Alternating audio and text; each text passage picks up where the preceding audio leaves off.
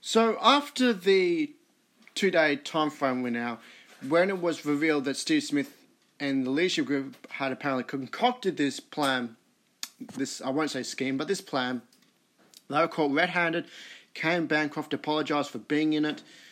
Uh, Steve Smith also apologised. Um, Bancroft, of course, was fined 75% of his match fixing, match fees, um, and given uh, demerit points, basically. But we'll play the fourth test but we don't know. Steve Smith what is um is is though is banned from playing in the fourth test.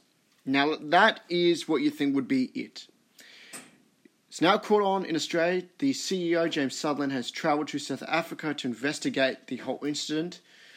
There's been pretty much every single story has been about uh, Darren Lehmann. Now the coach apparently might resign, even though these are not uh, claims, so I'm not going to go into that story.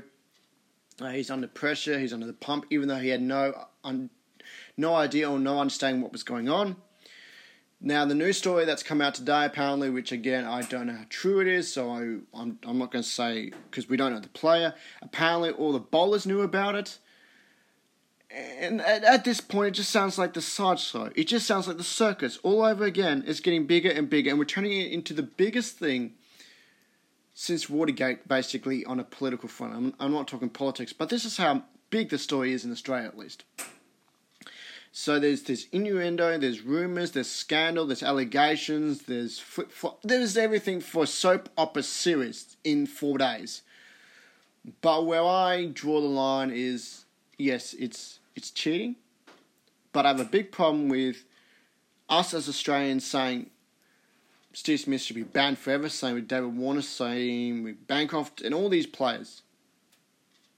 And then not realizing that ball tampering has gone on for a long time. Now, do we think we're above it? Come on.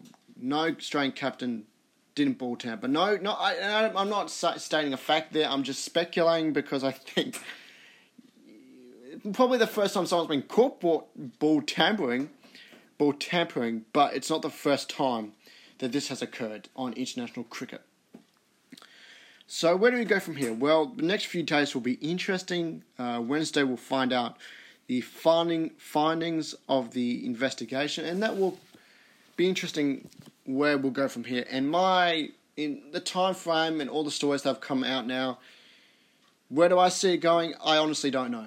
I really don't. I've read all the stories so far, and I still don't know. But keep updated with the Born Guy podcast, and we'll give you all the reactions when it comes through.